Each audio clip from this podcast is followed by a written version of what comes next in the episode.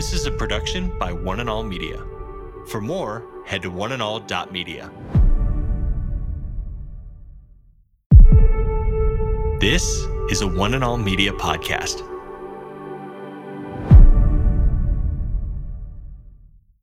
Today, Today, Today, Today with Jeff Vines, We are taking the gospel to the world. pastor, apologist, and Bible teacher. Bringing people far from God near to God. We believe in one truth that will be delivered in love and compassion, connecting every one person to all that God has promised them.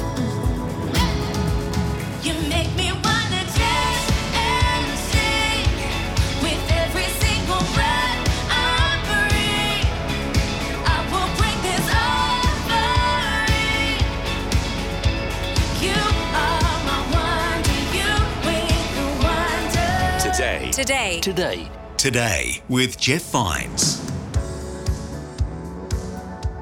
Welcome. Thanks for joining me. My name is Aaron. I'm one of the members on the team here at One and All Media. And in this episode, Pastor Jeff is warning us here comes temptation. And we're going to be looking at James chapter 1. We'll hear about the temptations that are fueled by our own desires, what Pastor Jeff refers to as the enemy within. We'll also hear how to respond biblically to those temptations that lead us away from life with God. Here's Pastor Jeff now.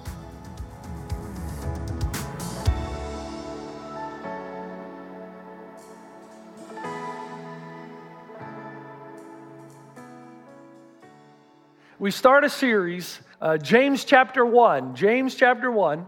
And as you're turning there, just let me ask you a, question here. Did you, uh, did you ever play hide and seek when you were little boys and girls? Yeah? How did you count? One hippopotamus, two hippopotamus, one Mississippi, two Mississippi. I'm from the South. We couldn't say words that big. We just went 1,001, 1,002. Uh, which one of your siblings was the cheater?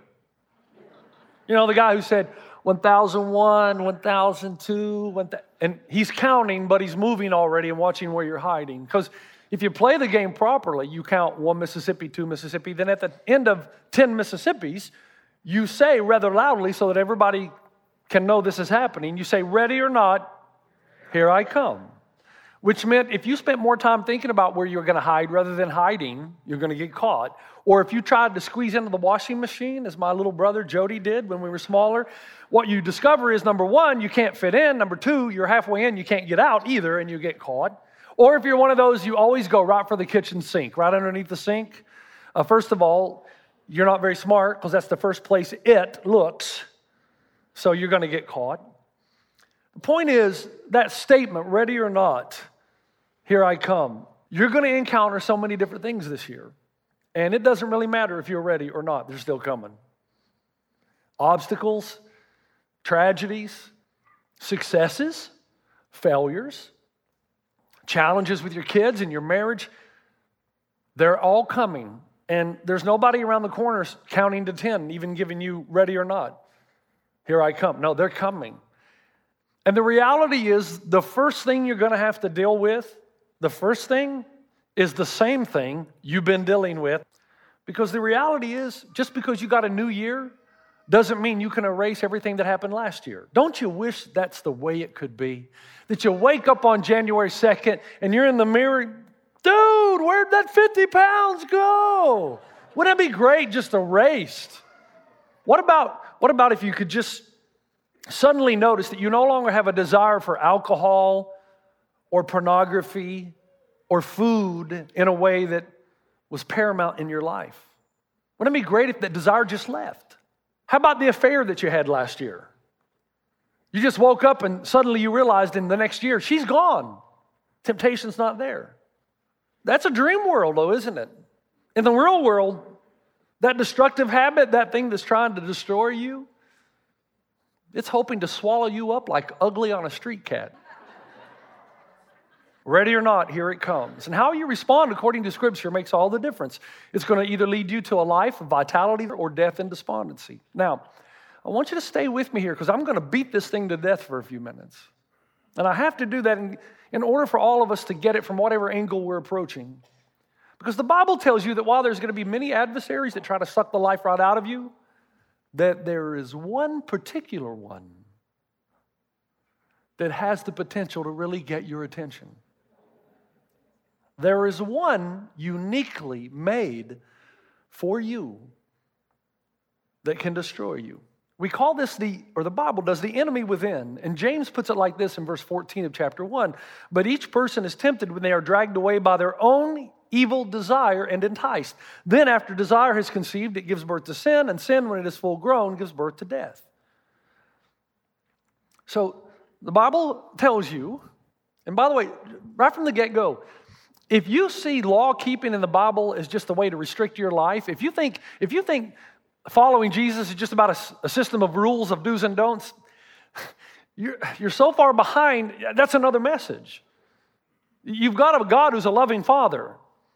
And I'll illustrate that in a moment. So, any restriction he gives you is not to rob you of joy, but to make sure you keep the joy within the parameters of life. So, my dad, my father, is an old southern boy, my wife and I were in Cincinnati, Ohio, going to graduate school. And in front of the Brandy Chase apartments, and I've told this story before, was uh, an old catfish. They had named him Old Sam, and he was a menace. Uh, but, but no one could catch him. And so my father's driving six hours to come up to Ohio to visit his grandson, Delaney. He's the first grandson. But I tell him the story on the way to the apartments. And he doesn't even wait till he's seen his grandson because he's a good old southern boy. He doesn't go anywhere without his fishing bait, tackle, rod, and reels in the back of his trunk. And he says, Oh, what do these northerners know about catching catfish? Let this old southern boy at it. So he pulls in, gets out, and says, I'll catch old Sam in three to five minutes. And sure enough, three to five minutes, he's got old Sam out of the pond and holding it up high. And by that time, there were people, there were people from the apartments standing out on the veranda just applauding. At which point, my father throws him back in. And I, I, I said to my father, why, why, are you, why were you able to do that? People have been trying to catch him. He goes, you, you have to know the type of bait to catch old Sam. And it was corn.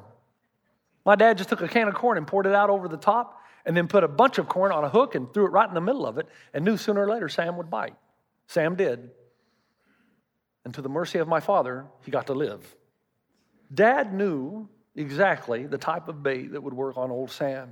And even old Sam, think about old Sam. It's like old Sam had said to everybody at the Brandy Chase apartments, dudes, you're going to have to bring something bigger than that if you're going to get me out of here. He knew the risk, but it was so overwhelming to him, he fell for the bait. I used to use the same story with the bug zappers. Do you remember when they came out? And I remember when they first came out, or at least when I first discovered them back in the 80s. We were home on furlough from Africa, and I was in uh, Fort Myers, Florida, on a Sunday evening after I'd preached, and I was talking with the pastor and his family, and I kept hearing this zapping noise. And finally, I looked up, and it was my first encounter with the bug zapper. Now, you think about the bug zapper. I was so enamored with it, I did a little research. You know, scientists really studied for a long, long time what would appeal bugs to bugs.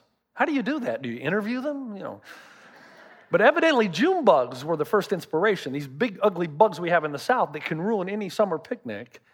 And so they figured out that there's a certain light that is so overwhelming to the bug that even though the June bug flies up to the light and sees all the dead bugs in the tray, okay, rather than going back and telling all his June bug friends, don't go toward the blue light, it's beautiful, but it will kill you, he still flies into it and it electrocutes him. And he dies. Zap. Just one after the next. Zap, zap.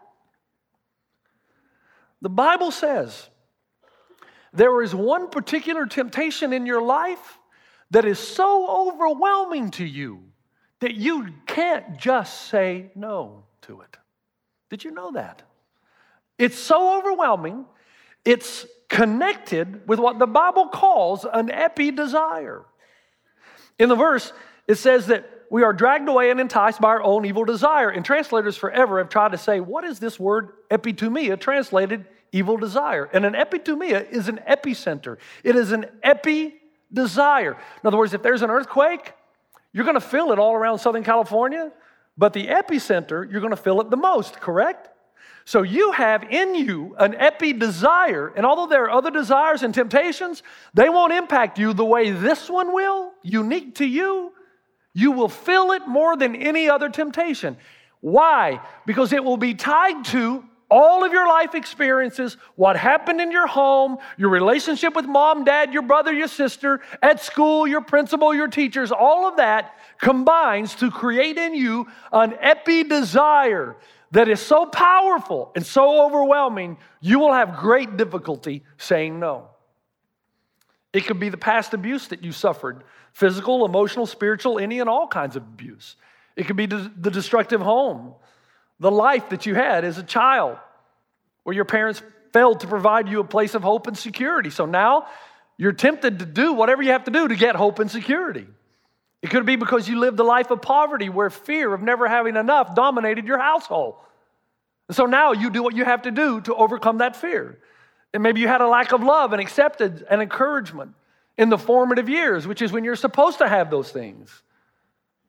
Just like a person who grows up in a house with an alcoholic or gambling father who screams all the time because there's not enough money, and there's not enough money because he's wasting it, so the guilt produces anger in him, and he takes it out on people that he loves, then you're a child in that family. You grow up, you have such a fear of not having enough that you're willing to steal or to cheat or to embezzle or to violate financial integrity on the job because the epi desire in you is to make sure you have enough where you're not worrying about your future. So you're willing to do whatever you have to to get it.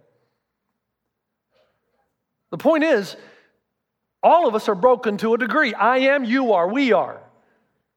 The world is broken. It doesn't work the way it's supposed to work. And you know that down deep inside. You know that you've lost something and now you're looking for restoration or redemption. The corn has been dropped into your life. You have your eye on the bait. And even though you know it can kill you, you're still going to go after it. Because you've convinced yourself that this is the key to your happiness, the key to replacing what's been lost. Hey, folks, this works in so many different areas. I grew up in a family where I learned at a very young age that you receive praise and adoration for success. So I'm a big fish in a small pond.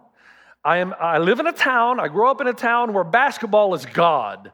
And the whole town, all 15,000 of them, closed down every Tuesday and Friday night for the local high school basketball game. And everybody who is anybody in the town is at the game. And I learned as the captain of the team that when I succeeded, I was showered with free haircuts and praise and adoration. So I became addicted to that. And then you do whatever you have to to be successful. And even though there's something immoral, you're willing to step across the line because you're so addicted to praise and adoration and you think you can't live without it that you're willing to do whatever it takes to get it. That's why the Bible says that sin, the essence of sin, is not wanting bad things, but wanting things badly. There's something that you depend on, trust in, hope in, other than God to heal the brokenness in your heart. And therefore, when you're forced to choose between the two, you choose whatever's on the opposite side of God. Because usually, this thing that you're chasing, you know, is morally destructive, but you're still going to go after it. Now, notice again, I did not say that you don't love God. I said that there's something in your life that you need, that you want, that you desire more than God because you think that thing is the thing you can't live without. And you think that thing will fix you. Let me say it again. The essence of sin is not wanting bad things, but wanting things badly. And those of you who are young right now in your 20s and you're just starting out in your careers, you need to listen to me. Yes, I am old. I got it. But it seems like I was your age just yesterday. This is the reason the Bible teaches that sin is never merely breaking the rules, it's spiritual adultery. It's loving something more than God. You say, well, what are these other lovers, Pastor Jeff? What's when you want to do bad things? No. It's when you want, need, desire anything more than God that it becomes a fatal attraction. You know how many men have sat in my office and said, Jeff, I had this affair, but I didn't have it because I wasn't happy with my wife. I was actually happy and content with my wife, but this woman came along and gave me something that I didn't know that I really wanted and needed. I've had women say, you know, I really was happy with my husband. Uh, you know, a handsome guy, worked hard, provided for us. But then this other guy came along and made me feel very special. Something that was missing in my life, he gave it to me. The same is true in same sex attraction. She or he came along and made me feel loved and accepted like nobody of the opposite sex ever had. Something begins to happen in a person's life where they feel bad about themselves, they feel empty, they feel cold, perhaps paradise lost, or perhaps paradise was never gained in the first place, and they realize I need something different worship, adoration, restoration. I need someone or something to come along and give me that thing that I truly believe I cannot live without and fix this brokenness caused by the experiences of my life. That's why the Bible teaches sin is not just breaking the rules. Sin is when something becomes your power more, your epicenter, paramount in your life other than God, your pseudo savior. But the irony is, it's the thing that ends up killing you. This is very practical. Let's break it down. I told you I was going to hammer it just for a moment. It's okay to feel good about your work, it's a good thing until your work becomes your sense of self importance, self esteem, and self worth. In other words, your whole life is about your job and how much money you're making. It's a fatal attraction, it will get your ultimate allegiance. And be, listen carefully, young guys, young girls, because all sin ultimately leads to death. Guess what happens? Your wife leaves you. Why? Because you're married to your job. Your children hate you because they know your whole life is not about them. It's about you and your job and getting more and more stuff. And your relationships around you are functional at best. You use people to get what you want, they're, they're just a means to your end.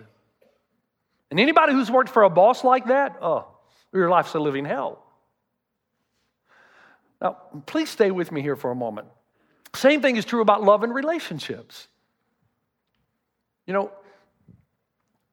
again, if you think that God is all about rule keeping, you, don't know God as Father as the Bible presents him.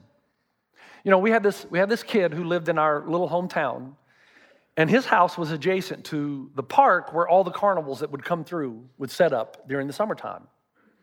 His name was Tommy Crow. Tommy Crow's father was an engineer. So, because he lived so close to the carnivals, Tommy's father would go over and kind of investigate all of these new contraptions just to make sure they were safe. Because in those days, you know, carnivals came through, you didn't have to have the permits that you have to have now, man. People getting hurt all the time. And this made huge news in our hometown because when Tommy's father went over to investigate, he came back and told his son, Do not go to this particular carnival. These contraptions are very dangerous. Tommy, when his father was away, went anyway and was killed on the roller coaster, made huge news. Now, can I ask you something? Tommy's father restricted him from going to the carnival. Did he do it because he loved him? Was the restriction based on love and knowledge? Yes. Love and knowledge and design. We say in this church, all, we use the example of a sailboat that goes out on the water. It's made to have fun, man, to go out and enjoy the wind and the speed. But if you don't know what you're doing and you put the boat in the wrong direction in relationship to the wind, you'll destroy the boat. If you try to sail the boat on the rocks, boats weren't made to sail on rocks. It will capsize and, be, and disintegrate. This is a God who's a father who loves you, who gives you parameters because he doesn't want you to violate the design.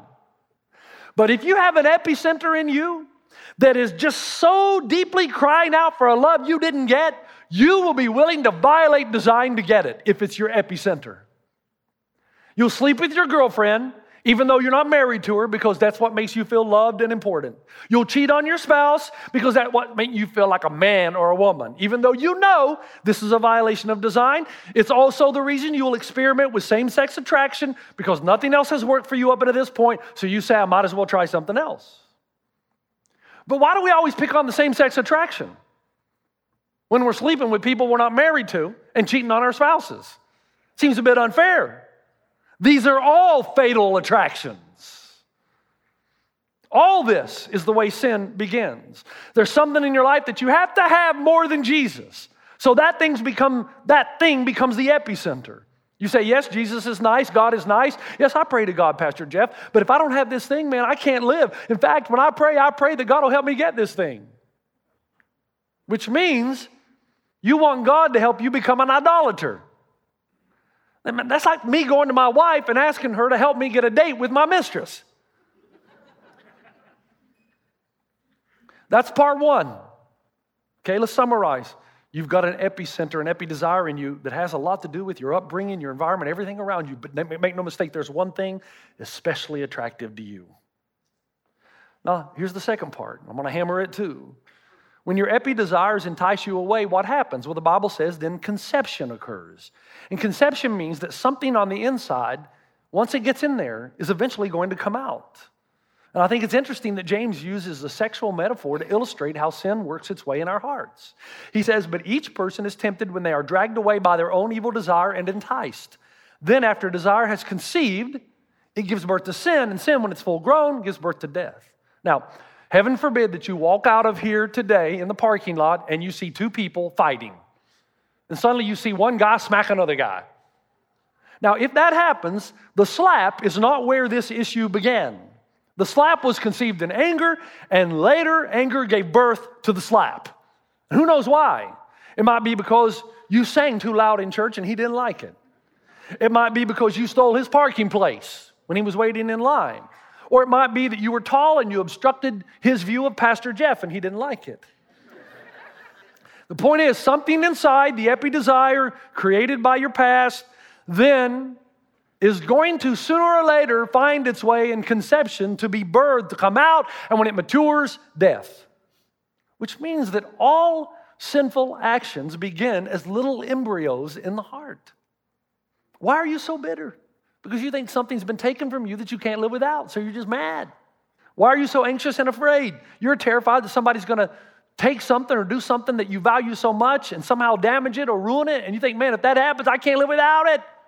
I'm anxious. I'm afraid something's going to happen to my kids or my job or my husband. Or my, I'm terrified. I won't get the girl. I won't get the job. I won't get the promotion. I won't get the money I deserve. Your ultimate hope and trust and love is in something other than God. It's okay to want a job. It's okay to want money. It's okay to want all these things until they become your epi desire, your epicenter. And then the Bible says spiritual adultery, and it leads to death and disintegration. Part three. The Bible says there's only one real cause for sin in our lives. There's only one person to blame for sin. That is spiritual adultery, using something, loving something more than God. Guess who that is? You. Verse 14, but each person is tempted when they are dragged away by their own evil desire and enticed. You know, my little boy Delaney, I don't know, he came out of the womb smart. He did, man. I don't know how many of you know him. He's very quiet, but it, it was amazing how smart he was, like when he was 10 and he uh, was throwing rocks at the car one day. Now you say, well, how smart can he be? And I walked out to the driveway and I said, Delaney, man, I thought we've talked about this. Why, why are you throwing rocks at the car? And I don't know if he had heard too many sermons by dad or what, but he said, Dad, let me give you three reasons. True story. Ask his mother. And I kind of smiled and I was taken back. I said, Well, what are your three reasons, Delaney? He said, Well, number one, I was curious what the sound would sound like when a rock hits a car. Okay. Number two, he said, it was fun. But it was the number three answer. He said, Dad, I was just overwhelmed by something inside me. when you say the devil made you do it or I couldn't help it, nobody forces you to do it.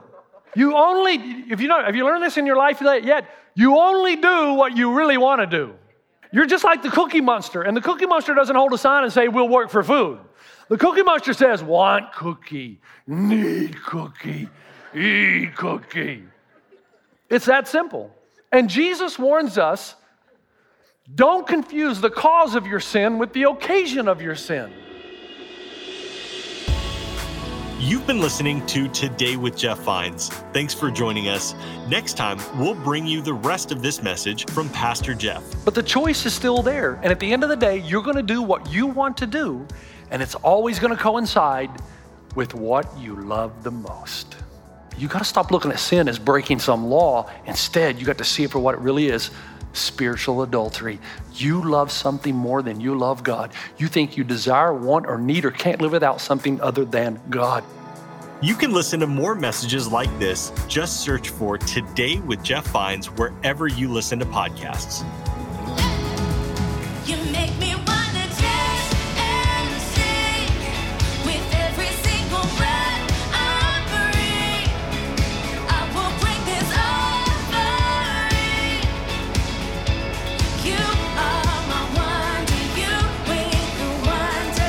Today. Today. Today. Today with Jeff Vines. This is a production by One and All Media. For more, head to oneandall.media.